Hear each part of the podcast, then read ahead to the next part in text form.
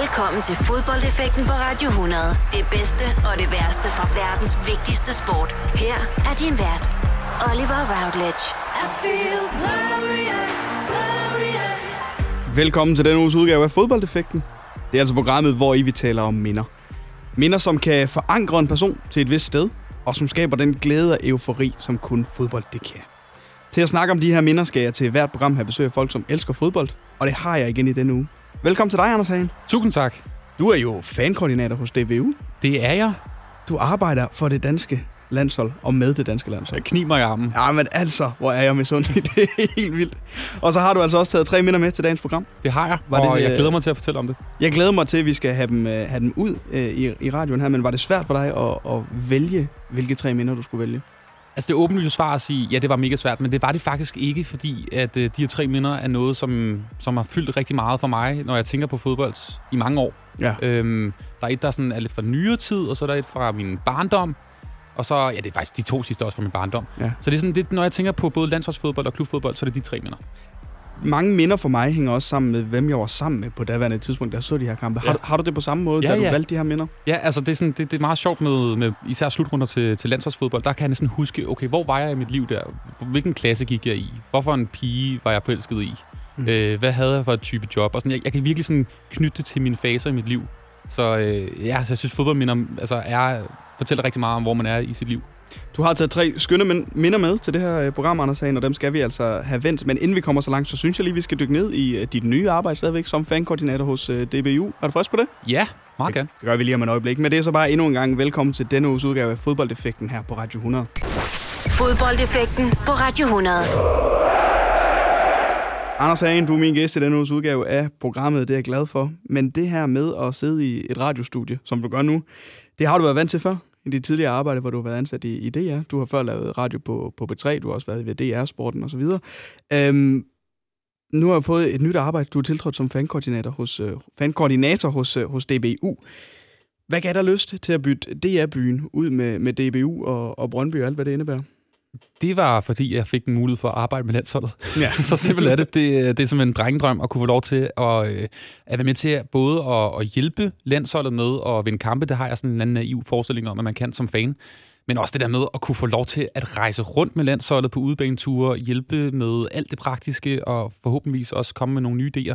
Det er simpelthen bare sådan det, det kunne jeg simpelthen ikke sige nej til. Så, øh, så jeg sendte en ansøgning, og det var øh, også et meget godt tidspunkt. Jeg har været ude i det i lang tid, og jeg tænkte, det var meget fedt at prøve noget nyt. Selvom mm. jeg, når jeg sidder i det her radiostudie sammen med dig, det er skide hyggeligt, så kan jeg også godt mærke sådan, okay, det, det er også, det, jeg savner også at lave radio, men, øh, men det her, det er bare så fed en mulighed, så jeg, jeg, jeg er vildt glad.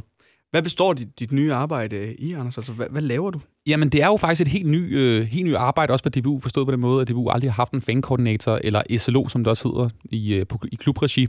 Øhm, så det er, nogle, det, det er noget helt nyt, og øh, vi, vi skal jo se at finde ud af, hvad, hvad pokker det er, jeg skal, øhm, skal lave, fordi der er ikke nogen andre i DBU, der har haft det her job før. Men øh, vi læner os selvfølgelig ret meget op af, hvad klubbernes SLO'er laver, og fankoordinatorer, som de jo også hedder. Øhm, fordi det er jo sådan, at DBU har et krav til alle Superliga-klubber om, at de skal have en mand ansat, eller en kvinde, som står for alt fanarbejde. Mm. Det er sådan noget med sikkerhed, og også noget med logistik og kommunikation. Så det er lidt sjovt, at DBU selv ikke har haft en fankoordinator ansat til deres landsholds. Så, øh, så jeg synes, det var helt på tide, at vi, vi gjorde, eller at DBU gjorde noget ved det. Og det, jeg skal lave helt konkret, det er jo for eksempel, at øh, jeg skal få ligesom fansenes idéer og deres stemme øh, bragt ind i DBU's lokaler, så de også kan være med til at påvirke, hvordan landsholdet skal være. Det kunne for eksempelvis være, hvordan skal vores landsholdstrøje, vores, vores landsholdsdrag se ud? Hvad synes fans i grunden om den? Øh, hvordan skal vi være på tribunen? Hvorfor nogle typer fans er vi? Øh, Hvorfor nogle sange skal vi have? Hvor meget skal en billet koste? Øhm, alt det praktiske omkring vores udebaneture, øhm, hvordan skal vi arrangere et sted, hvor vi kan mødes før en kamp, og alt det der, det er det, som jeg, øh, jeg skal lave. Så der er både noget praktisk, helt praktisk forstået på den måde, jeg skal finde ud af, hvor meget en fadøl skal koste på vores mødested, som jeg sidder lige nu med nu. øh, og så noget sådan lidt større, sådan noget kommunikationsmæssigt, at jeg skal, øhm, skal forklare fans, og de skal komme med spørgsmål til mig. Øh, så være en form for bindeled mellem DBU og, øh, ja. og fansene både det danske herrelandshold og, og kvindelandshold står jo over for en periode, hvor de kæmper om at komme med til hver deres EM i, i øjeblikket. Giver det dig noget altså ekstra at se til, når der sådan er kvalifikationer kontra venskabskampe? Som nogen vil sige, du har jo rent faktisk ikke haft din første kamp som, som fankoordinator endnu. Men Nej, det her med, at der er nogle EM-slutrunder at se frem til, det må også gøre dig sådan lidt, lidt ekstra glad. Er du ikke mand? Altså, og det er virkelig, altså jeg ser det her efterår som det vigtigste i mange, mange, mange, mange år for, for især herrelandsholdet, fordi vi øh, har rigtig, rigtig, rigtig mange kampe komprimeret på tre måneder, og det handler om at komme med til EM som altså foregår i Danmark. Mm. Og det er jo første gang nogensinde, det er historisk, og kommer med stor sandsynlighed aldrig til at ske igen. Vi har uh, de her uh, fire kampe i parken, minimum to af dem kommer til at være med dansk deltagelse, hvis vi kvalificerer os. Så det er jo kæmpestort. Altså det er jo helt enormt, og der er allerede så sindssygt mange spørgsmål fra fans omkring billetter til det her arrangement, som DBU jo ikke som sådan står for. Det er UEFA, som er den her uh, europæiske fodboldorganisation, der har alt det med billetter, men uh, vi er ligesom bindeledet imellem vores fans og, uh, og UEFA. Og der er, at det er noget baks, det er noget bøvl at søge om det her billetter, men, uh, men jeg er ret sikker på, vi, vi i hvert fald ved at kunne svare på så mange spørgsmål, kan få så mange danske fans afsted til, til EM. Og i forhold til Finlandsholdet, så er det jo øh, vildt ærgerligt, at de ikke var med til VM i sommer, og de havde jo ligesom momentum i forhold til, at, øh, at, at kvinderne jo rent faktisk var i en EM-finale for ikke så lang tid siden. Og så har der været den her konflikt, som også rigtig mange fans ikke kan forstå noget som helst af, og der også, der også var bøvlet. Så nu starter vi ligesom forfra igen med, med kvinderne, og jeg er ret sikker på, at vi, vi går en ret lys fremtid mod også på, på kvindelandsholdet. Og så er der, er der jo også U21-landsholdet, som jeg jo også ja. som sådan er inde over. Der har jo lige været en U21-slutrunde tilbage i juni måned i Italien. Øhm, og de skal også til at kvalificere sig igen, så der, der er rigtig mange ting, der, der ligger forude, som, som er mega spændende for, for fans. En ting, som, som der er, når man taler landshold, det er jo, at det er ikke et klubhold. Det er ikke et hold, som man vælger til eller fra på den måde. Altså, der er mange af os, stort set alle sammen, der elsker fodbold, elsker også det danske landshold. Det er jo det her med, at man man er fan af landsholdet på en anden måde, end man er fan af, af, af en klub. Så jeg tænker også, altså, er der en måde, hvorpå landsholdet kan omfavne mere, end det gør i forvejen? Fordi det omfavner jo bredt og hele landet på, på samme tid. Altså, det er vel også en opgave, at det er ikke nemt for dig lige at gå ud og finde flere fans til det danske landshold, men det er måske der stemmer, du skal sørge for, der bliver hørt. Ja, klart. Øhm, jeg tror faktisk godt, vi kan få, få flere fans. Altså, vi kan, vi kan få flere aktiveret, fordi øh, især øh, sådan nogle som os, altså øh, den lidt yngre del ja. af den danske øh, fodboldbefolkning, der er mange af os, der måske er mere optaget af international klubfodbold. Vi har vores øh, klub i Premier League. Øh, vi har måske også en klub i Superligaen, som vi tager til en gang imellem. Men vi er måske lidt mere internationalt orienteret, og, og vi synes måske også, det synes jeg ikke, men der er nogen, der måske synes, at landsholdet ikke er så sejt. Og det, det synes jeg er mega nederen, og det er jo sådan noget, jeg gerne vil gøre øh, noget for, at, øh, at unge også synes, det kunne være fedt at komme på tribunen, fordi de har bare nogle andre krav, nogle andre idéer om, hvordan det er at være til fodbold nu, end det var i 1985 da, da Jens og Bjarne og sådan nogle typer, mm. de, de tog til landsholdsfodbold. Det, det er som om kulturen har ændret sig. Og den kultur, den nye kultur, øh, som ung fodboldfan, synes jeg jo også skal være til stede for landsholdsfodbold. Øh, og det er det, jeg i hvert fald allerførst vil, vil fokusere på. Og så er der selvfølgelig også det, som du siger, altså der er jo også børn og familier, og de skal jo også føle sig velkomne til landsholdsfodbold. Og der vil jeg i hvert fald håbe på, at vi kan med tiden kunne, kunne gøre noget mere for, at øh, børnefamilier også kan føle, at de synes, det er fedt at være i parken. Eksempelvis ved, at vi laver en dedikeret tribune til børnefamilier, som vi også kender det fra FCK's kampe i parken. Ja hvor der er en familietribune, hvor der foregår noget for børn. Så det er jo det der med, at vi, vi skal snakke til forskellige publikum. Øhm, der er også et publikum af lidt ældre øh, mænd og kvinder, som måske bare godt kan lide at sidde på langsiden og sidde ned i, øh, på, på sædet. Det, det forstår jeg ikke noget af, men det, sådan er det. Og de skal det selvfølgelig også være i parken, og øh, så alle os, der godt kan lide at stå op og, og råbe og skrige og synge og, og være aktive fodboldfans. Ja. Vi skal også have et sted, hvor det er, det er fedt at være. Og det er det, der, der foregår på stemningstribunen bag målet i parken. Hvad skal vi gøre, udover at sidde og tale om det her og opfordre alle til at tage til landskampe for at få fyldt parken hver evig eneste gang? Altså, er det, det, det, det er et meget ambitiøst projekt, men, men hvad kan vi gøre? Det er et projekt, og det er et mål. Vi skal simpelthen have alle øh, landskampe til at være proppet med, øh, med fans. Det, det, det, er, øh, det tror jeg er realistisk. Ja, hvad pokker vi skal gøre? Jeg tror, vi skal, vi skal, vi skal allerførst starte med, at, at fans rent faktisk får de informationer, de får rent faktisk at vide, hvor freaking fedt det er at, at se landsholdsfodbold. Det kan godt være, at der ikke er kampe hver weekend, men det er måske også meget rart i et stresset liv, og med så sindssygt mange indtryk og fodbold konstant på alle skærme, at vi har det der faste, faste holdpunkt, der hedder landsholdet, mm. som ikke er hver weekend, men du kan stadig følge med hele tiden, fordi vores spillere er jo i udlandet hele tiden og spiller fodbold og scorer mål. Øhm, så så jeg, for mig synes jeg, det er helt perfekt med landsholdsfodbold i forhold til, hvordan min kvote af fodbold egentlig er, når jeg virkelig skal gå ind i det med liv og sjæl. Det er de der sådan 10 kampe om året, hvor alt er på spil. Det er det jo landsholdsfodbold i forhold til klubfodbold, fordi når, når Horsens taber til OB, så kan de jo stadig godt nå senere i sæsonen at blive en del af top 6, og det, ved landsholdet er det bare sindssygt vigtigt hver evig eneste gang. Øhm, så jeg håber, den der at formidle det her med, at, øhm, at landsholdet er det her store fællesskab på tværs af hvad man synes, der er fedt af musik, hvad, hvor man bor hen i landet, øh, hvor mange penge man tjener. Altså, det er noget for alle. Og det, det er der ikke særlig mange ting i vores øh, samfund, der er mere. Altså det der store fællesskab, der er landsholdet bare stadigvæk det her faste punkt, og det vil jeg gerne håbe og arbejde for, at det bliver bredt endnu mere ud, og alle forstår, at landsholdet er for dig.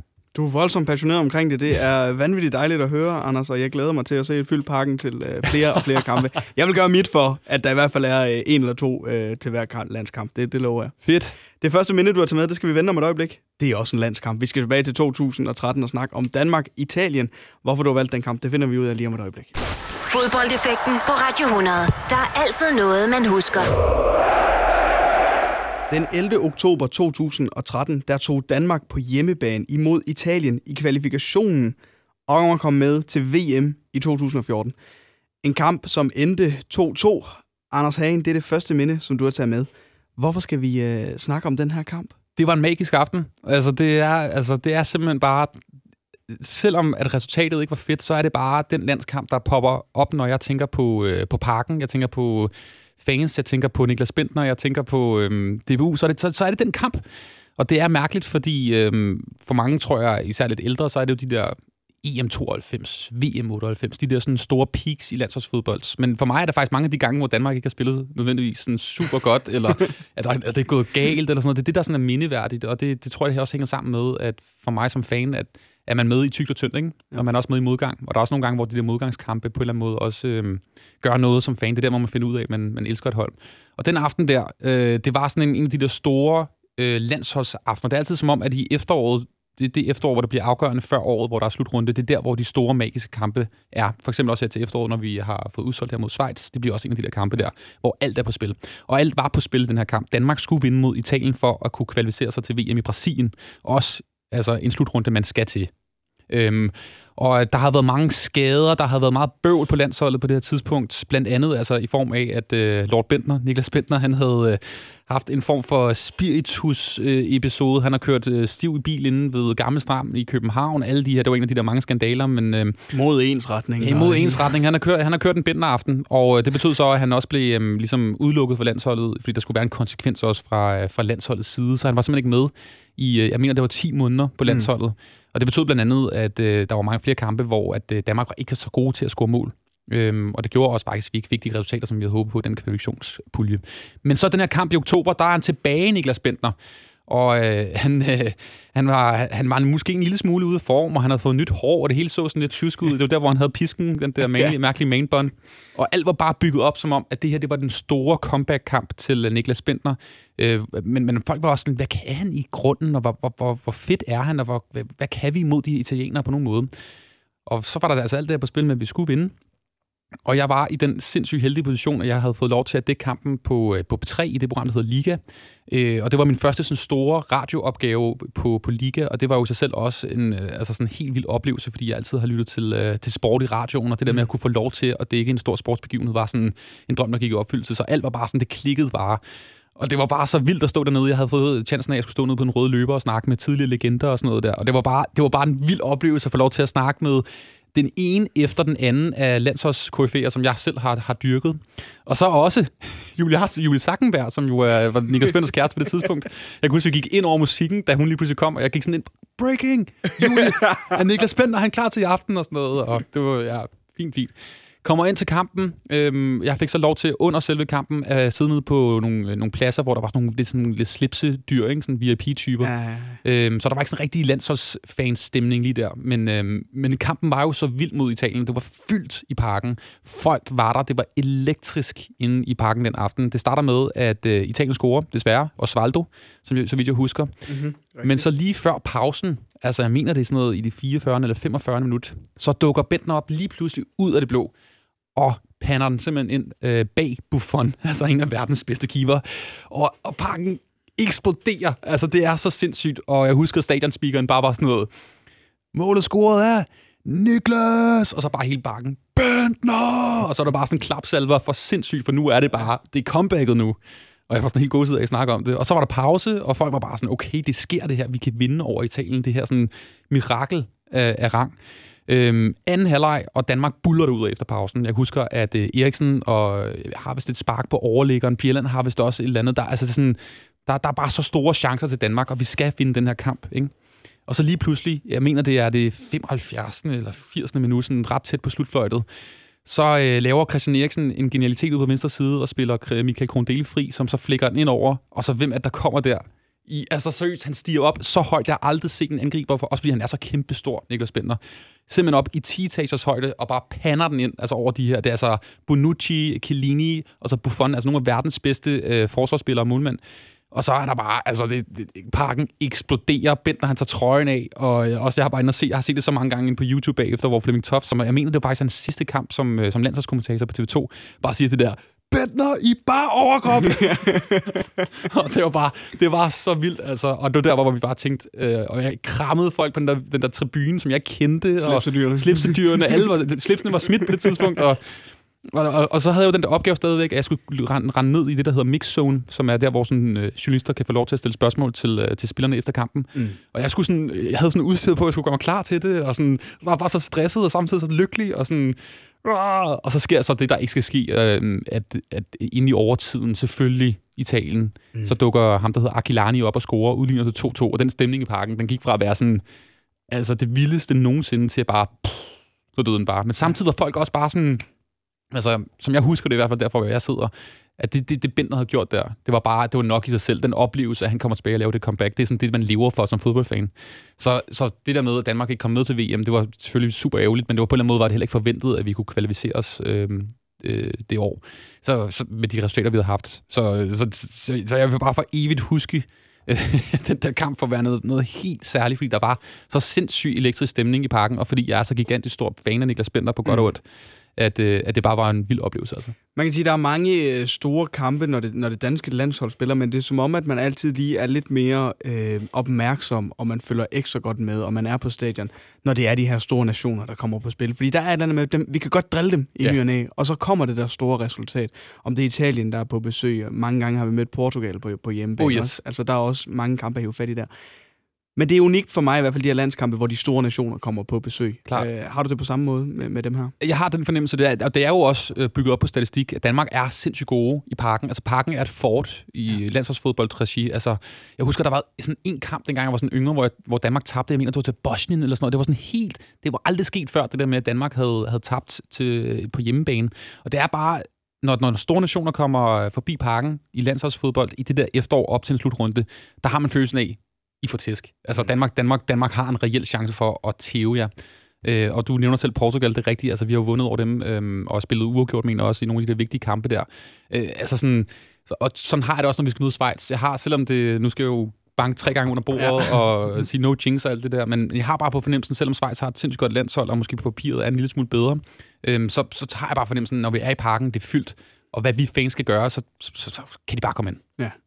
Hvornår begyndte det danske landshold øh, og sådan at, at betyde noget ekstra for dig? Kan du huske det? Altså om, om der sådan er en specifik eller har det bare altid været der? Det er bare, jeg synes altid, det har været der. Altså, nu kommer jeg også fra en, øh, en familie, hvor min, min, især min far er meget, meget, meget fodboldgal.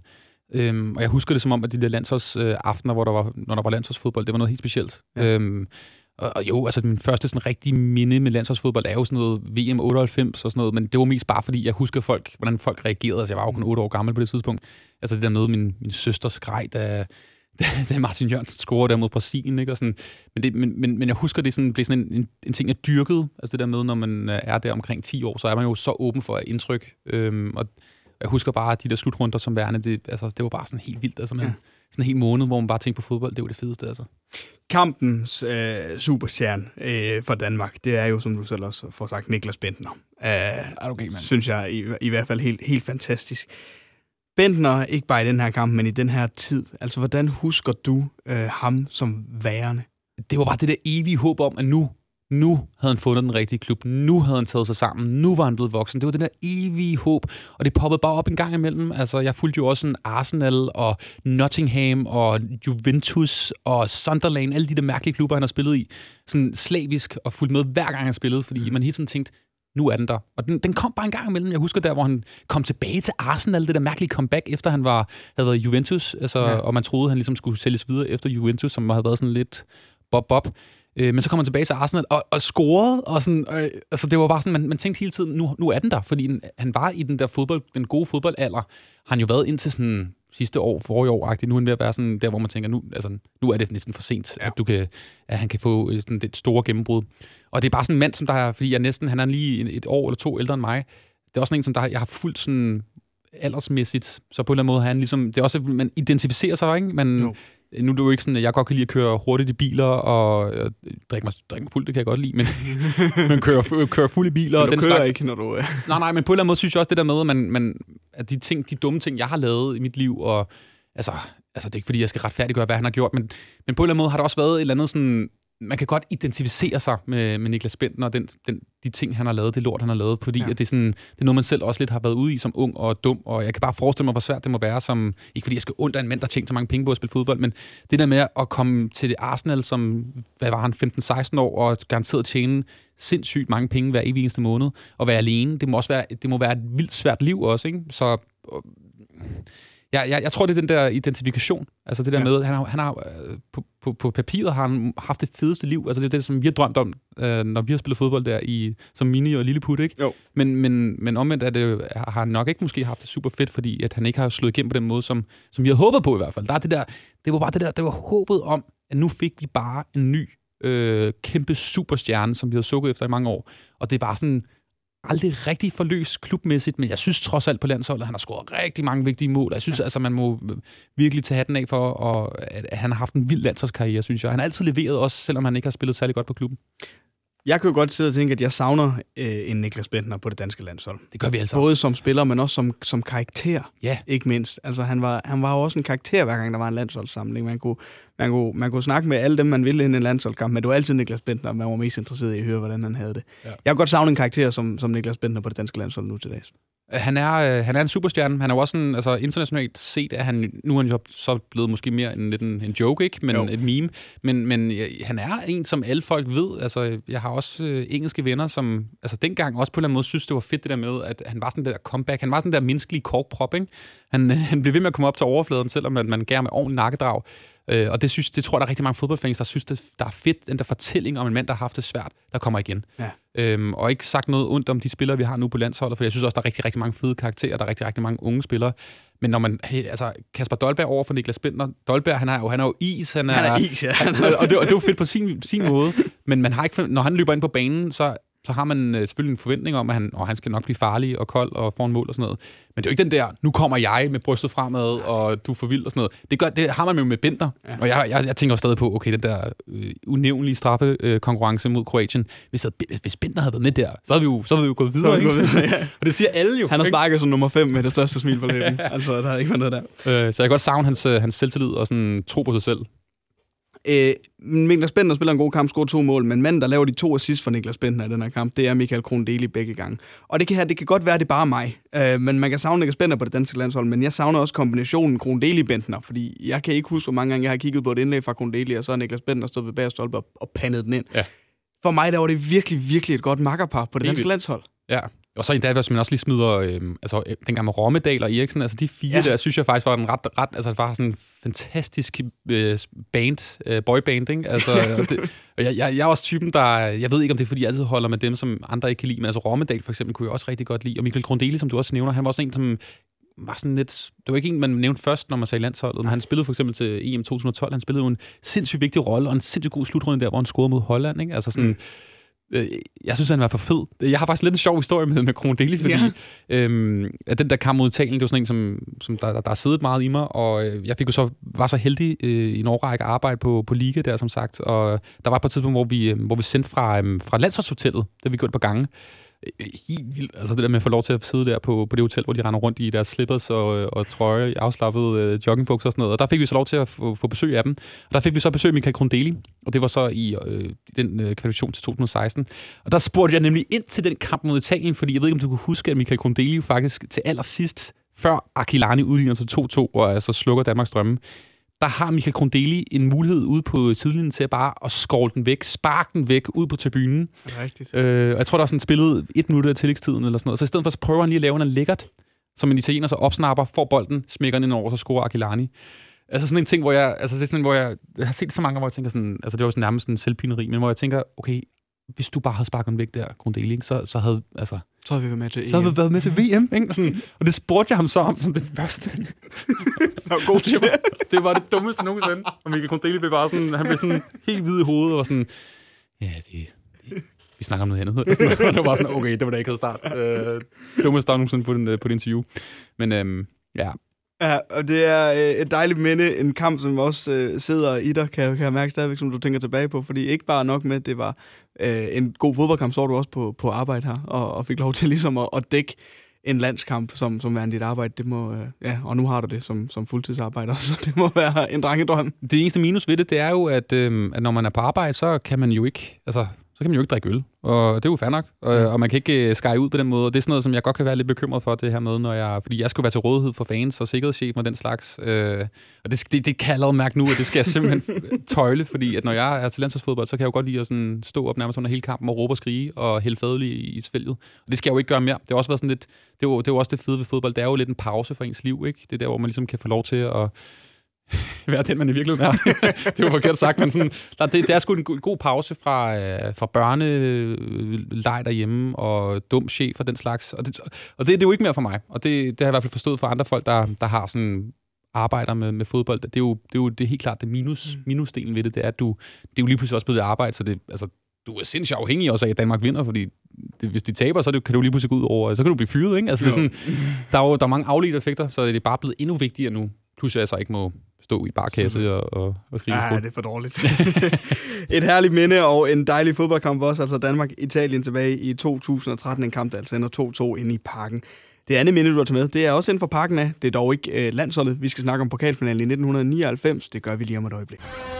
Når du skal fra Sjælland til Jylland, eller omvendt, så er det Molslinjen, du skal med. Kom, kom, kom, bado, kom, bado, kom, bado. Få et velfortjent bil og spar 200 kilometer. Kør ombord på Molslinjen fra kun 249 kroner. Kom bare du. Er du på udkig efter en ladeløsning til din elbil? Hos OK kan du lege en ladeboks fra kun 2.995 i oprettelse, inklusiv levering, montering og support. Og med OK's app kan du altid se prisen for din ladning og lade op, når strømmen er billigst. Bestil nu på OK.dk. Harald Nyborg. Altid lave priser. 20 styk, 20 liters affaldsposer kun 3,95. Halvanden heste Stanley kompresser kun 499. Hent vores app med konkurrencer og smarte nye funktioner. Harald Nyborg. 120 år med altid lave priser. Du vil bygge i Amerika? Ja, selvfølgelig vil jeg det. Reglerne gælder for alle. Også for en dansk pige, som er blevet glad for en tysk officer. Udbrændt til kunstner. Det er jo sådan, at direktør Conradsen, han ser på mig. Jeg har altid set frem til min sommer. Gense alle dem, jeg kender. Badehotellet. Den sidste sæson. Stream nu på TV2 Play. Du lytter til fodboldeffekten på Radio 100 med Oliver Routledge. Anders Hagen, du er fankoordinator hos DBU, og så er du også min gæst i denne uges udgave af Fodboldeffekten. Og den anden kamp, som du har taget med i den her uge, det er pokalfinalen herhjemme i Danmark. Tilbage i år 1999, den står altså imellem AB og AB. Hvorfor har du valgt øh, den her kamp, Anders? Mm, det er fordi, det er en af de sådan, første fodboldoplevelser live, jeg husker. Øhm, jeg var nok ni år gammel, og, øh, og det var øh, min fars hold, der hed, der, altså der er AB, mm. som jeg også selv ligesom blev øh, lukket ind i, kan man sige. Jeg har også selv spillet fodbold i AB, og har været meget på stadion sammen med ham, selvom jeg ikke kommer fra, fra Gladsaxe. Øhm, og, og så kom vi med derind i, i parken, mig og min storebror, og min mor var også med, og, øh, og skulle se den her kamp. Øh, og det var bare en helt vild oplevelse at være til, øh, til, til på, på, for det første på et så stort, gigantisk stadion, som det er for ni år i være i, i parken. Og, og alt det, der hører til med, med fodbold, altså folk, der drikker fadøl, fulde mænd, og cigaretrøg, og larm, og altså det er sådan, altså det er sådan, det, det, jeg synes bare, der er så sindssygt mange indtryk, og jeg husker bare sådan, jeg tænkte, jeg var både sådan bange, Altså, og det tænker jeg altid på, når jeg ser børn på fodboldstadion nu, det der med, det må være en meget overvældende oplevelse, men jeg synes også bare, at det var så vildt og så fantastisk sjovt. Ikke? Øhm, så det er sådan den første sådan rigtig store fodboldskamp, jeg husker, hvor jeg har været på stadion, selvom jeg har selvfølgelig har været mange gange på stadion før. Øh, og så var det en, øh, en finale, som, som, som var stor for, øh, for min klub AB, fordi at øh, i de der år, der, der havde AB et, et gyldent hold af, af mange også spillere, som har været på landsholdet øh, senere hen. Eksempelvis øh, René Henriksen, han var sådan forsvarsgeneral i, i AB, øhm, og blev også pokalfighter i kampen, og mm. der var også Jan Mikkelsen, han har også været på, på landsholdet. Martin Albrechtsen blev, jeg mener, blev skiftet ind, og der var mange... Ja. Der var mange øh, sådan, øh, typer. Peter Løvenkrantz, tror jeg, også spillede på det tidspunkt. Brian Sting Nielsen. Alle sådan nogle der, som, som faktisk var omkring landsholdet. Øhm, og, og, og det var bare sådan, nu skulle det være for AB, som var den her gamle traditionsklub fra, fra meget gammel tid, som havde vundet mange danske mesterskaber i 60'erne, og har haft kæmpe nedture og rykket op og ned, og nu kom de så tilbage til Superligaen der i, midt-slut 90'erne, og, øhm, og, var, og havde et hjernedødt godt hold, og jeg mener det faktisk var i 99-2000 sæson, der skulle AB have vundet. Øhm, øhm, og jeg mener, det var der, hvor Følge vandt i stedet for, som jo også var ja. en god historie. Men, men, men AB havde et jerndødt godt hold, og, og har så efterfølgende ikke ligesom, så solgt de en masse spillere, og så er det ikke rigtig gået så godt siden. Øhm, og det, den kamp var bare, det, det var forløsning, øh, kunne jeg se på min far, fordi han har jo været, han har været AB-fan i så mange årtier. Øh, og jeg husker det som om, at det var en kæmpe fest, også øh, da vi kom hjem, og der var folk på besøg, og der var sådan, han rendte rundt med sådan en AB-hat hele dagen. Jeg havde aldrig nogensinde set min far øh, være så vild omkring sådan noget der. Så, så, så jeg husker det som bare sådan glæde og, ja. og, og, og, og sådan meget skræmmende oplevelse også. AB er øh, dit fars hold. Du har også selv spillet øh, i klubben, øh, har, har du sagt til mig. Øh, var det ligesom sådan den klub, du fulgte, da, da du var ung, øh, AB, og som, som du voksede op med så? Ja, det var helt klart det, sådan min, øh, min klub, og det var lidt mærkeligt, for jeg kommer selv fra Lyngby nemlig. Eller, okay. Jeg, jeg er født og opvokset i Lyngby, og det, det er jo sådan konkurrenten i området. Og jeg har faktisk også spillet i Lyngby, som det var der, jeg sådan startede med at lære at spille fodbold. Øhm, og det var sådan, i folkeskolen blev jeg jo altid drillet med at holde med AB, og det blev sådan lidt sådan mig mod alle andre. Øh, jeg holder med AB, så det blev også på en eller anden måde sådan en del af, det, det lyder lidt mærkeligt, eller måske lidt, lidt plat, men det blev jo sådan en identitet, at jeg var AB'er, øh, selvom jeg ikke rigtig havde nogen venner, der var AB'er, udover min far, ikke? Så, øh, og så startede jeg spillede med at fodbold derude og begyndte at lære folk at kende og den slags. Men, øh, men jeg var på stadion øh, sammen med min far hver anden weekend, når AB spillede på, øh, i Superligaen. Og, øh, og der er nogle, altså sådan, det er jo, det er jo der, altså den alder, hvor man er, er åben for alle indtryk, så, øh, så, så al den der duft, der er på, på et øh, fodboldstadion med både øl og cigaretrøg og prut og alt, hvad der, hvordan det kan låne pø, pølser, der bliver øh, ligesom stik på, på en stor, kæmpe grill, og folk, der råber, og sådan, det, altså det er bare en så vild en oplevelse for sådan en ung knægt, øhm, og det er der, tror jeg, der er mange, altså ens minder og meget, ens følelse omkring fodbold i virkeligheden bliver født. Øhm, så, og den finale var bare, det var, det var vildt, og jeg husker det der med, at der var så sindssygt mange OB-fans. Altså jeg mener, de fyldte sådan mere end halvdelen af stadion, og AB ja. havde sådan en lille, en lille klat, fordi at AB jo er det gamle hold, og der er ikke rigtig den der sådan store lokale opbakning som, som, på samme måde, som der er i, i Aalborg til OB. Øh, så det var sådan meget sådan, ligesom vi, vi var de små, det var David mod Goliath, men, øh, men de fik, øh, de, jeg, mener, som om, jeg husker det som om, at AB øh, var, var meget, meget, meget bedre end OB. Vi vandt 2-1, og, øh, og de der bolsjestribede øh, jyder, de må tage hjem øh, i busser. Jeg husker bare, de der, der var sådan en kæmpe lang kø af busser med, med sindssygt mange OB om. Og så ja. også sådan en, en, et, øh, noget, jeg også tænker tilbage på, på det her tidspunkt i, i Superligaen, så var der jo cheerleaders. Det var sådan noget, man synes, det var mega fedt dengang, ikke? Fordi ja. det, det var amerikansk stemning, vi skal vi også have på, på Superliga-stadions. Og det var jo sådan... Altså her i 2019 er det jo sådan lidt mærkeligt med det der cheerleader-fænomen, for det var jo i bund og grund strip. altså, ja. I dybest set strip. Jeg ved godt, at der er garanteret rigtig mange øh, dygtige dansere, der der synes, det var sjovt at, at, at, at danse cheerleading og sådan noget. Men det er bare ud for, ligesom, vi har et mandligt publikum, hvad skal vi lave i pausen? Vi skal se nogle kvinder danse til noget med ikke særlig meget tøj på. Og jeg husker bare, at OB nemlig havde deres cheerleaders med, og det var så et pauseunderholdning, og jeg husker det som om, at øh, under seancen, hvor de danser, husk på, jeg er 9-10 år gammel her, jeg er præpubertær, at det var noget med, at de smed, de smed et eller andet, en kjole eller et eller andet. De tog i hvert fald noget, noget tøj af. Og jeg var sådan hele den der tribune, der bare sådan, bliver sådan en kæmpe brøl og fadelsk. og, sådan, og jeg tænkte sådan, hvad, hvad, hvad foregår der? Sådan, det gjorde indtryk. Også, ja, det gjorde indtryk. Det gjorde det på Lille Anders. Det gjorde det du. Så øh, det er sådan de, de, de mest mindeværdige ting. Og så var der selvfølgelig også chancen, som mange måske husker, øh, også noget med nogle folk, der smed tøjet, nemlig Allan Olesen for, for AB, som også faktisk spillede i OB senere. Øh, I den her kamp, der, øh, der, der, han kører åbenbart kommando, når han, når han spiller fodbold, fordi han laver en takling på en OB, og så falder hans altså, hvide shorts ned omkring hans knæ, og, og han har ikke nogen underbukser på, så han står simpelthen i bar røv inde i parken, og du ved, hele langsomt griner, ha, ha, ha, ha, og det kommer sådan lidt slow motion øh, på tv bagefter og sådan noget, og det, det er sådan nogle, det, ja, det husker jeg. Det lyder som at være en, en underholdende og mindeværdig kamp for, ja, mange, øh, på mange områder, det her.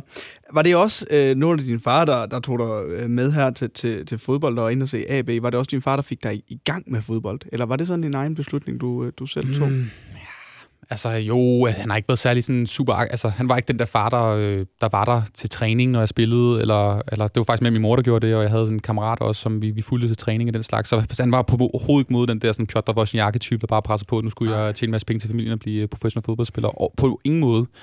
Øhm, så, så, så nej, det var det faktisk ikke, men det var meget naturligt, at jeg så kom ud og spille i AB, netop på grund af, at han var fan af AB. Ja. Så, øhm, Men nej, jeg tror, det er det ikke sådan meget, jeg ved ikke, hvordan det er nu her i 2019 for, for børn, drenge, piger på, på 4-5 år, men det er jo sådan meget naturligt, i hvert fald på det tidspunkt, hvor, hvor jeg voksede op, at det var sådan den sport, man gik til. Mm. Øhm, både sådan socialt, men også fordi det var sådan, det er, lidt at, det er det fede ved fodbold, det er så lidt at spille. Alle kan finde ud af det. Altså, man mangler bare en bold, ikke? så kan man alle, det er jo ikke sådan med meget tunge regler, som i håndbold eller volleyball, eller sådan noget. det er Nej. bare sådan ud på en plæne og spille. Man kan relatere til det i hvert fald. Det, det, det, er, meget, det er meget, meget nemt. Hvad husker du sådan for, for selve, selve kampen? Altså Alex Nielsen bringer, øh, bringer AB foran, så udligner uh. Søren Frederiksen og Chris Hermansen. Øh, Chris Hermansen, gudspiller. til, til 2-1.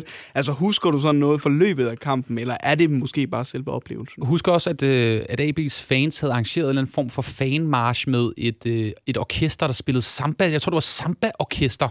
Jeg tror, de, de spillede, eller de, de startede ude på, på stationen, og så tog de toget ind. Øh, det må så have været til Nordhavn, eller hvor det var til Nørreport, og så gik de så en march, som min far var med i, men det var jeg ikke. Det fik, fik jeg ikke lov til. Oh, øh, jeg ved ikke, om jeg var for ung, eller hvad det var, men øh, og det husker jeg nemlig inde på stadion, de stod på tribunen og spillede samba-musik, hvilket er ikke umiddelbart er noget, jeg sådan affilierer med, med Akademisk Boldklub, men det var det, de sådan havde tænkt på som stemning.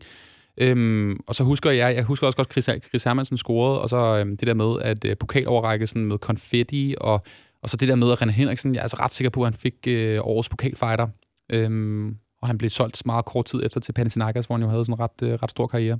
Han fik årets pokalfighter, okay. øh, og Peter Rasmussen var lige hældende på ham, også fra AB. Så det var en, en, do, en dominans fra, fra AB, må man sige.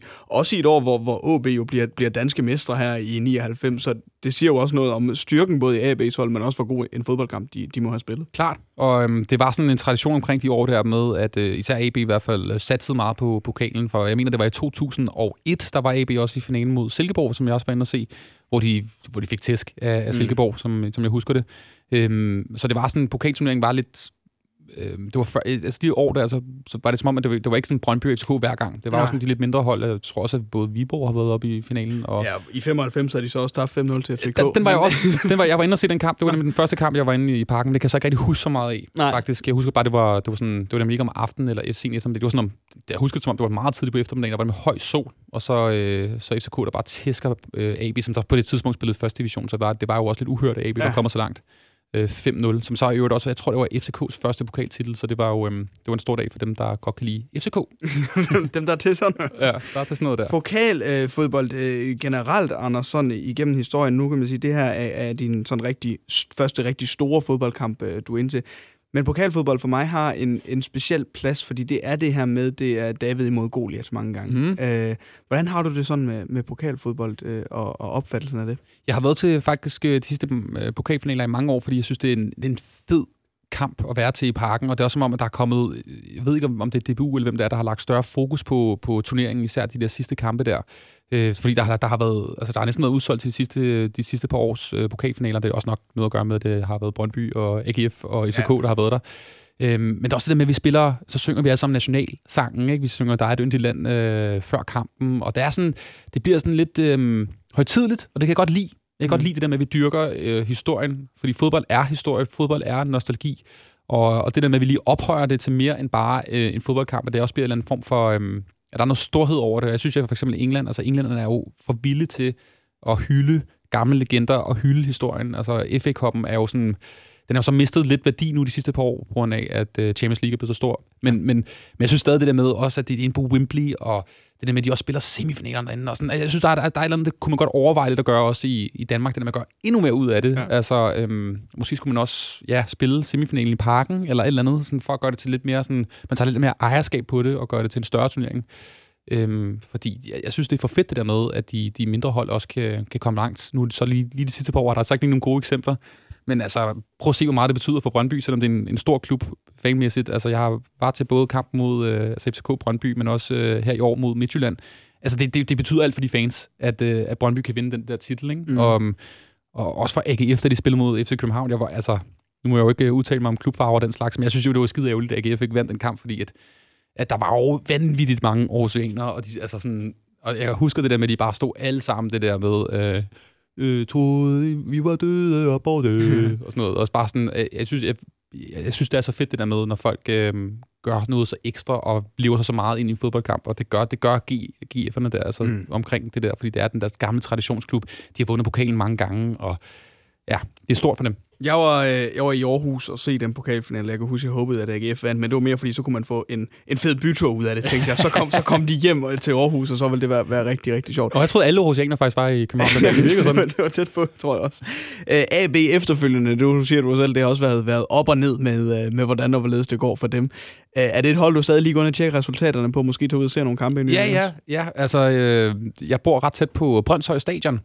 Og Brøndshøj er jo også en gammel, historisk, hedderkronet klub, og øh, Brøndshøj AB har simpelthen øh, haft de her legendariske mose kampe og det kan jeg virkelig anbefale for de mennesker, der bor i, øh, i Storkøbenhavn-området, at øh, tage ind og se. Nu er det så uheldigvis sådan, at AB spiller i øh, Vest, og ikke i Øst-rækken øh, lige nu i anden division. Og, øh, og det er fordi, der, der skal være en Københavns klub, der skal spille over i Vest, øh, og det bliver sådan trukket op. Men de sidste mange år her i anden division, der har AB og Brøndshøj altså ligget i samme division, og det betyder, at vi har fået de her mose og det er det er, altså, det er bare sådan old school fodbold på en fed måde, altså at tage ud på øh, uh, Tinkberg Ground, Brøndshøj Stadion, og se spillerne så tæt på. Og Brøndshøj er også geniale, selvom det jo også er en uh, ærkerival til AB, så er Brøndshøj uh, øh, Boldklub en fantastisk klub, og det er et fantastisk stadion, de har, og nogle geniale fans. At man står så tæt på spillerne, spillerne kommer ned og giver high fives til alle, der har lyst efter kampen de har nogle øh, Drunken Army, hedder deres fangruppe, ikke? øhm, og, og alkoholikere imod fascisme er der også en, en gruppering. Altså, det er sådan nogle, det er sådan nogle geniale typer, som, som man ikke ser på samme måde til Superliga-kampe, ja. og jeg ved, Aarhus Fremad har også, øh, det er sådan lidt den, den jyske version, kan man sige, ja. af Brøndshøj, de har også nogle, det er bare en anden kultur, der er til, øh, til de her øh, lavere divisionsfodbold, kan vi godt kalde det. Øhm, AB spiller på et stadion, som der faktisk er ret stort i forhold til, hvor vi, hvor vi ligger lige nu, og, øhm, og det, det ødelægger selvfølgelig lidt stemningen, og der er også det der med, at AB kæmper lidt med, at der måske ikke er den der store lokal opbakning. Jeg ved godt, det hedder AB Gladsaxe nu, fordi Gladsaxe Kommune har været inde og lægge penge, men der er bare ikke sådan, det er fordi AB er en gammel Københavnerklub, de spillede faktisk i gamle dage inde i Idrætsparken i København, og er jo faktisk lige så meget Københavnerhold som KB, som SK jo er, er bygget ud af.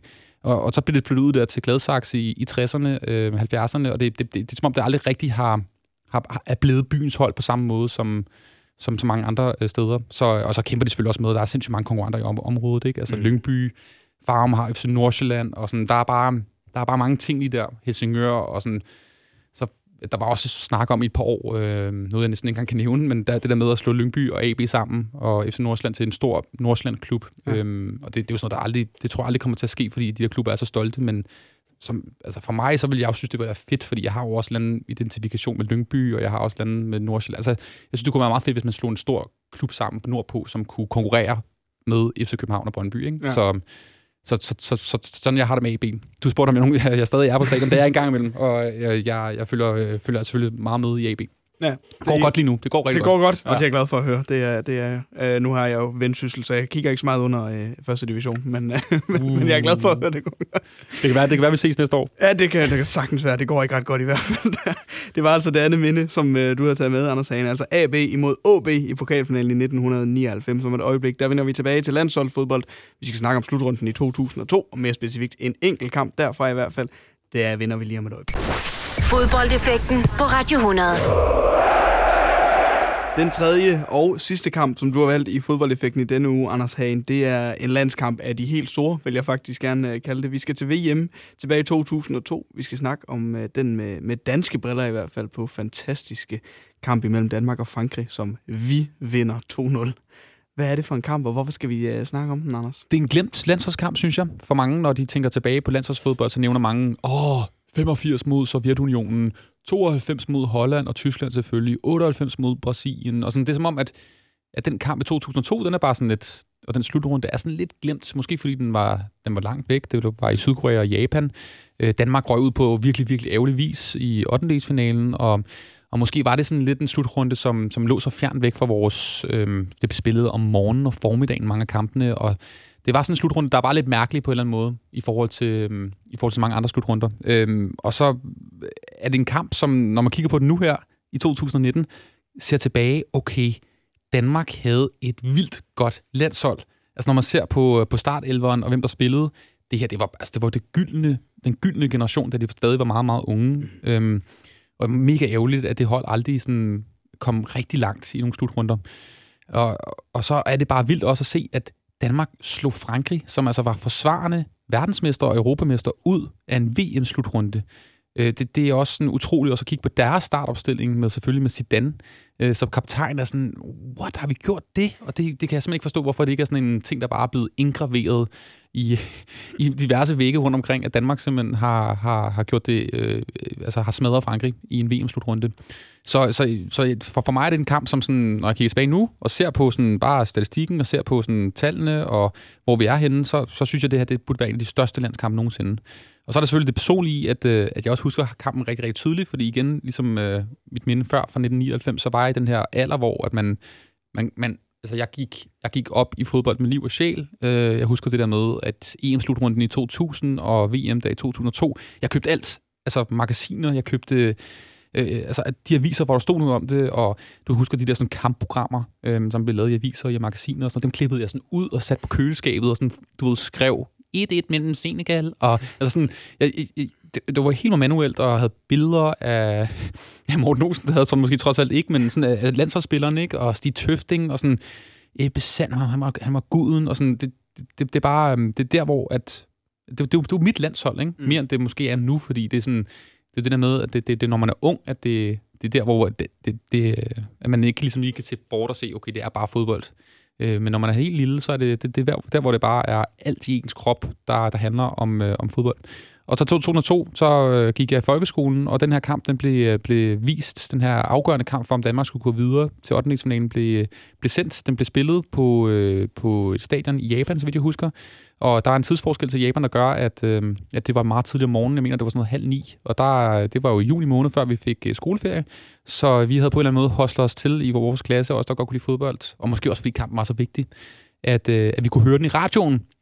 Så imens vi havde en dansk team, der øh, skulle, jeg tror, vi skulle lave sådan en læse i et eller andet sådan noget, vi havde en frilæsningsbog, eller det var sådan en time, hvor man kunne, kunne sidde og læse en bog. Der hørte vi radioen, øh, hørte kampen i radioen, og, øh, og det, det, det var, når man tænker tilbage nu, sådan helt vanvittigt at tænke på, at nu vil jo vi bare sidde og kigge på vores telefon, ikke? Jo. Og det, var, det, det skabte en, en, en, en fed fællesskabsfølelse dernede, at sidde og høre øh, nogle stemmer fortælle om Danmarks landskamp ved en VM-slutrunde. Og så sker der jo selvfølgelig det, at, øh, at helt overraskende, så, øh, så vælger Morten Olsen at at vrage Ebbe Sand til kampen, som jo var den helt store stjerne, og så i stedet for at tage ham med den helt nye unge valgbind, Christian Poulsen, øhm, som skulle dække Zidane op. Jeg kan tydeligt huske, at der, sådan, som, der var jeg måske 12 eller 11 sådan noget, at jeg var sådan, hvem, hvem er han, og hvorfor, hvorfor skal han spille? Og var sådan sur på Morten Olsen over, hvorfor Ebbe Sand, den store gudspiller op foran, der havde lavet så mange kasser for Danmark, ikke var med. Øhm, og så... Øhm, og så sidder vi der i, i klasselokalet og hører den, og så, så vidt jeg husker, Franke har nogle gigantiske chancer.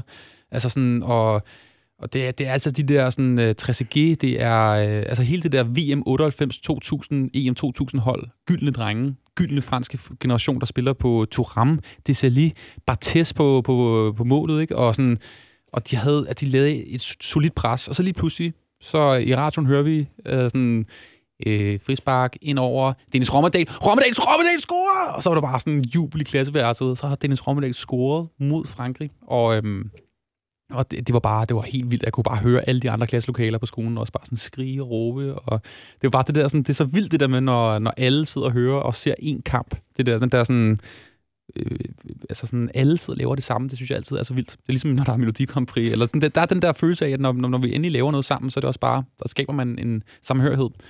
Og så øh, kampen øh, i anden halvleg øh, bølger ret meget ned mod Danmarks mål, og da Danmark er på røven, og Frankrig spiller sindssygt godt og har, altså det er jo på en eller anden måde altså held, og marginalerne er 100% på vores side, fordi de har simpelthen så mange chancer, så vidt jeg husker, altså sådan noget med, der var også et skud på overlæggeren, og jeg mener, Trezeguet også... To gange overlægger, tror jeg faktisk. Trezeguet, sådan, han står og smiler og griner og sådan noget, ja. har jeg set efterfølgende, øh, sådan, over hvor, hvor fuldstændig vanvittigt det er, at de ikke scorer. Og så kom lige pludselig så, øh, mener det er Kasper Bølund, der kommer ud af det blå og og, og laver en, øh, en, en aflevering ind over til, øh, til Jon Dahl, som jo var altså også en gigantisk fodboldspiller på det tidspunkt, øh, og score selvfølgelig med en øh, inderside, øh, og så bliver det 2-0, og Danmark slår Frankrig ud af VM, og Danmark går videre med, øh, med to sejre og en uafgjort mod øh, Senegal, som også var et vildt godt hold på det tidspunkt. Så Danmark, det var, det var bare det bedste gruppespil for Danmark øh, ved nogle slutrunder.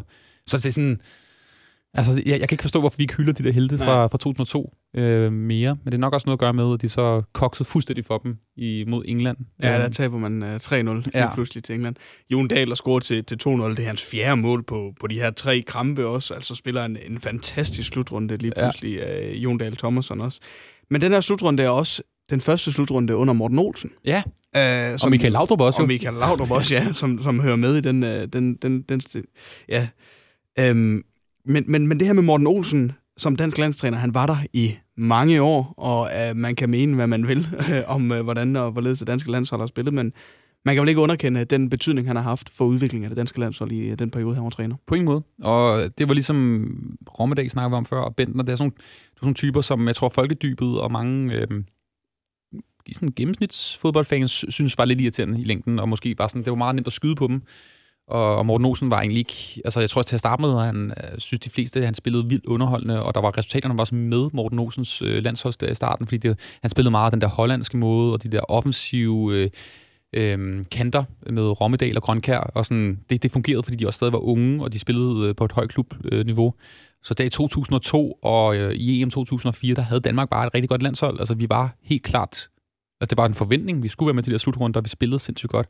Og efter det, så er det sådan så gik det jo lidt so and so, og i 2006 i Tyskland, der skulle vi også have været med. Der havde vi også ret godt landshold. Der var der stadig Graversen på midtbanen, og Jon Dahl op foran, som stadig spillede i, i store klubber, ikke? Og, sådan, og så, så, altså, så har det været lidt bumlet med Morten Olsen sidenhen, og jeg synes også, det var sådan lidt, han skulle nok have stoppet lidt tidligere, netop for at have fået et bedre sådan aftryk i fodboldhistorien, for de fleste, når de husker tilbage på Morten Olsen nu, øhm, så husker de nok primært tilbage på den her gamle professor, øh, Nisse, som, som, som måske var sådan lidt mærkelig, øh, og ikke snakkede lidt sjovt dansk, og og, og måske også var sådan lidt sur nogle gange, og landsholdet det spillede ikke så godt den her periode, de var lukket og sådan noget. Jeg, jeg, jeg, er, ikke helt, jeg er ikke helt sikker på, at det er det helt, den helt rigtige, det helt rigtige øh, minde, man skal have om Morten Olsen, for jeg synes, han har gjort vildt meget for, for dansk landsholdsfodbold. Vi skal også huske på, at han jo var, var anfører på dynamitholdet i 80'erne, og jeg synes, han er en af de største legender i dansk fodbold, så, øhm, så jeg håber virkelig, at man, øh, man husker lidt at, at hedre ham også en gang imellem. Nu så jeg lige, at han var blevet 70 her for, øh, for et par uger siden. Ikke? Øhm, så så jeg, jeg, jeg er stor fan af, af Morten Olsen. Ja. Når jeg tænker tilbage på den her slutrunde, ud over Danmarks øh, fantastiske resultater, du sagde, at du øh, hørte den her kamp i, i radioen. Jeg kan huske, jeg, jeg tror, jeg har gået i første klasse, og sådan noget. vi fik lov til at se den i gymnastiksalen på en, øh, på, en, på en projekter og sådan noget. Men jeg tænker også på, øh, på Brasilien, jeg tænker på Ronaldo og, Rival, og det her, altså det hår, han havde, Ronaldo, Ja, ja, med den der måne, halvmåne, eller, eller hvad det var, han... Nørrebro Fritsen. Han, ja, lige præcis. Men hvad tænker du ellers på, når du tænker VM 2002, ud over øh, ja, Danmark-Frankrig? Altså, det er jo Ronaldinho-slutrunden, altså, og Ronaldo-slutrunden. Det er jo de der, det er jo Brasilien, som du, som du rigtig siger. Altså, det der med, Ronaldo lige pludselig skabte hårdmode for en hel øh, generation af drenge. Øh, Ronaldinho, der scorer mod Seaman, det der helt vilde mål mod England i kvartfinalen, hvor vi jo så skulle have spillet. Øhm, hvor han, sådan, han, han sparker, jeg mener det frispark, han sparker ind nærmest fra, fra midtercirklen, hvor Simon sådan ligger og ruder rundt ude i forsvaret, og sådan prøver sådan at nå den, og falder ind i nettet, og Ronaldinho scorer. Altså, det var, sådan, det, var- det var legendarisk. Men så også selvfølgelig, øhm, husker jeg det også som, som værende en slutrunde, hvor der var ekstremt meget debat omkring dommer, øh, dommeren, dommernes beskaffenhed, kan vi jo godt sige. Altså, nu snakker vi meget om var, men dengang var det jo det der med, at man følte, at nogle af dommerne måske var Altså var det i lommen på FIFA, eller hvad fanden foregik der? Fordi at, at Italien blev netop slået ud sådan, på meget mystisk måde, og Spanien, altså hvis du går ned og spørger, snakker med en, en spanier, så tror jeg stadig, de snakker om øh, den der kamp mod Sydkorea, ikke? Og sådan, jeg husker det som om, at det også var, de der sådan, det var sådan en overraskende slutrunde i og med, at, at Sydkorea gik i semifinalen, og der var mange af de der store nationer, altså Frankrig, som vi selv tæskede, helt retfærdigt, synes jeg. Mm. Øh, Italien og Spanien, der røg ud tidligt. Øhm, så det var på, på en eller anden måde sådan lidt, øh, en, en, en lidt mærkelig slutrunde. Øhm, og så det der med de der mærkelige tidlige kamptidspunkter, øh, det der med at sidde og se fodbold om morgenen og formiddagen, det er lidt mærkeligt. Øh, og på en eller anden måde også meget sjovt, synes jeg. Det der med, at man, man ligesom laver lidt om på ens måde at se fodbold på. Øh, og øh, altså, det, det er egentlig det, jeg tydeligt husker. Jeg skal huske alle trøjerne også. Altså sådan, altså, det, der med, det var sådan Nike, tror jeg, der var, der hvad hedder det, var øh, Brasiliens øh, sponsor. Der er sådan der trøje, legendarisk med, med metallet der foran, den havde jeg også. Og og Danmarks trøje, synes jeg også var fed, den der Hummel øhm, 2002-trøje, den der, hvor det var sådan, det var sådan, der var ikke nogen krave, og den var sådan meget tæt siddende, øh, meget sådan enkel. Den synes mm. jeg var mega, mega fed. Øhm, og det var bare de der mange legendariske 90'er, slut 90'er, start 0'er øh, spillere, altså Batistuta, øh, og sådan øh, Hinke fra Sverige, og sådan, det er bare, det er bare, det, det, det er min fodbold øh, altså hvordan fodbold er i mit hoved. Det er sådan, det, det, er sådan, det var i 2002, ikke? Altså sådan, det er også nogle gange, som jeg husker at følge med i, som er i 2019, men det er sådan, det er de der typer, jeg stadig husker. Sofie Lassen Kalke, Søren Poppe, Danmarks Drenge. Danmarks Drenge, man kan sige meget om den sang, men det er også sådan en, der var, den sidder bare, ikke? Den skal, man... du, skal ikke, du skal ikke begynde at synge den, for så er det resten af dagen. men jeg lader være, men uh, for nu i hvert fald. Um, hvad er det sådan specielle og, og unikke ved en, en VM-slutrunde øh, for dig? Fordi for mig, der er det, at det er de bedste hold i verden samlet på et sted. Men, de bedste spillere. Ja. Ja, helt klart. Det, det, det er det også. Men jeg synes altså også det der med, at det er, der er så få ting øh, i Danmark, der er så få ting i verden, hvor at øh, man har en fornemmelse af, at store dele af verdens befolkning, menneskerne på den her klode, de følger med i det samme.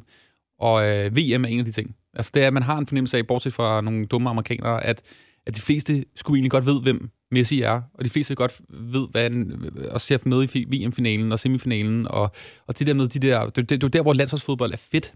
Det der med, at man kan dyrke også lidt sit eget land. Altså man også godt må være stolt af at være og komme fra Danmark. Og, og, og så det der med at se nogle andre hold, og se sådan nogle afrikanske fodboldtrøjer, og se, hvordan de spiller fodbold på, og der er altid sådan nogle, øh, nogle, nogle, nogle øjeblikke, man husker fra slutrunder, og man husker nogle, nogle spillere, der lige pludselig brager igennem. Altså sådan, ud af det blå, som man, man ikke kendte før. Og det synes jeg bare altid, der er ved, ved øh, slutrunder. Ikke? Altså selvfølgelig sidste år til VM i Rusland, der var det jo hele den her fortælling om Kroatien, der lige pludselig kom. Ikke? Og man så billederne fra, øh, altså fra Kroatien, da de kom hjem. Altså efter at have tabt VM-finalen, man tænker, at det må, de må være ærgerlige, men de var så sindssygt stolte. Og der var rom og lys. Og, altså det var sådan, som om de havde vundet, og Kroatien havde været du ved, det var helt, altså sådan, de har fået selvstændighed igen. Det var sådan, det var sådan helt vildt, ikke? Så det betyder bare så sindssygt meget for, øh, for de lande, der er rundt omkring øh, i verden, det der med at være med. Og Altså, jeg, jeg, når fodbold er bedste der, hvor at vi kan holde en stor fest sammen, samtidig med, at vi selvfølgelig godt må konkurrere. Det er jo i stedet for at, at gå i krig med hinanden, ikke? og det er det, der, er, der, der, jeg synes, der er fedt, så længe det er lavet i god orden. Men, men det der med at vise passion og, og gå amok, det synes jeg er det, det der er fede ved fodbold og fede mm. ved VM. Det er, nu slår vi Frankrig ud her, som er de forsvarende, øh, altså verdens- og europamester på, på det her tidspunkt. Et, et sindssygt landshold. Vi har nævnt nogle af dem, men man, man kunne blive ved. Altså, vi er spiller også øh, DC, ja. som du siger, Makalele, og, og ja, uden at nævne Zidane. Men det var noget med Henri, han var skadet, ikke? Så han, han er i hvert fald på bænken i hele ja. kampen til Henri. Michael Silvestre sidder det samme sted. Petit også. Altså, det er fuldstændig vanvittigt i hvert fald. Men de ryger ud i EM, øh, nej, VM 2002, på trods af, at man er verdensmester. Tyskland gør det samme i 2018, hvor de var forsvarende verdensmester og ryger ud øh, til den næste verdensmesterskab. Det kan også et eller andet det her VM, når de, de forsvarende mestre skuffer fælt på ja, en eller anden måde. Og, og slet ikke engang går videre for gruppespillet, fordi at der kommer altid et, et, en overraskelse.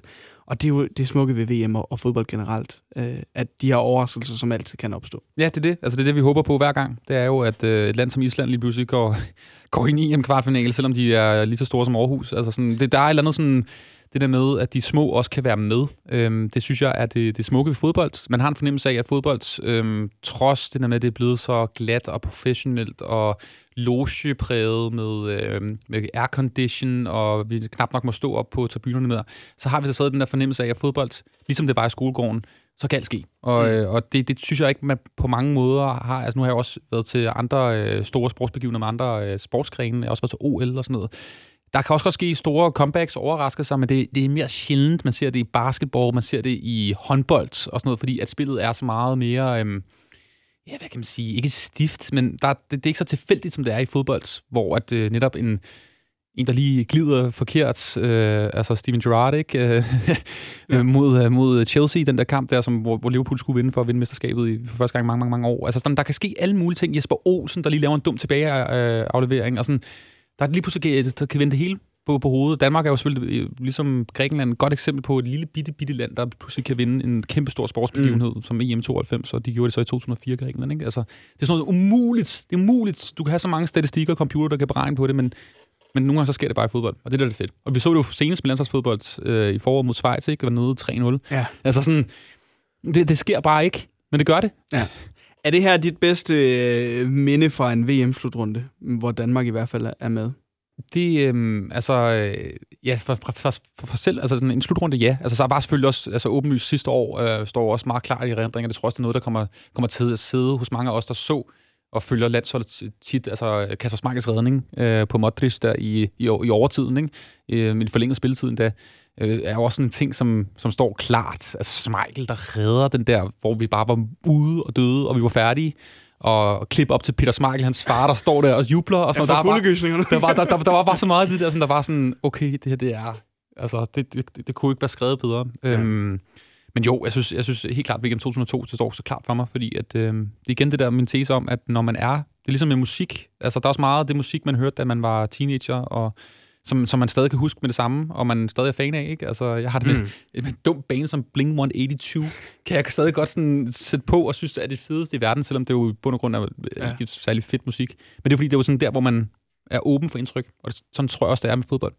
Men det er jo også samme med, at altså, det, det efterfølgende VM, vi var til, var, var i, i Sydafrika. Det, skal, det, er ikke Snakker noget, vi ikke om. det skal ikke noget, vi skal snakke om. Og så igen efterfølgende her til Rusland, hvor vi så gør det godt igen. Så det lader ja. til, at det sådan kommer nogle gange i, i, i små stimer. Ja. Men i hvert fald Danmark-Frankrig, VM i 2002. En fantastisk sejr til Danmark 2-0. Gå ind og tjek den ud på YouTube, det vil jeg faktisk lige gøre nu, fordi jeg tror, jeg er ret sikker på, at den ligger derinde. Øhm, Det gør den også. Det var fedt nok. Ja, jeg har lavet lidt research i hvert fald. så den ligger der, og man kan se, høre det hele derinde. Det var det tredje minde, Anders Hagen. Tilbage fra VM 2002, altså Danmark imod Frankrig. Fodboldeffekten på Radio 100. Anders Hagen, vi kom igennem Danmark, Italien i 2013, AB, OB, pokalfinalen i 1999, Danmark, Frankrig, VM 2002. Tusind tak for dine tre minder, og fordi du har lyst til øh, at være med i fodboldeffekten. Det var virkelig slet. Det er det fedeste i hele verden at snakke om fodbold, så jeg, jeg er virkelig glad for, at du har inviteret mig.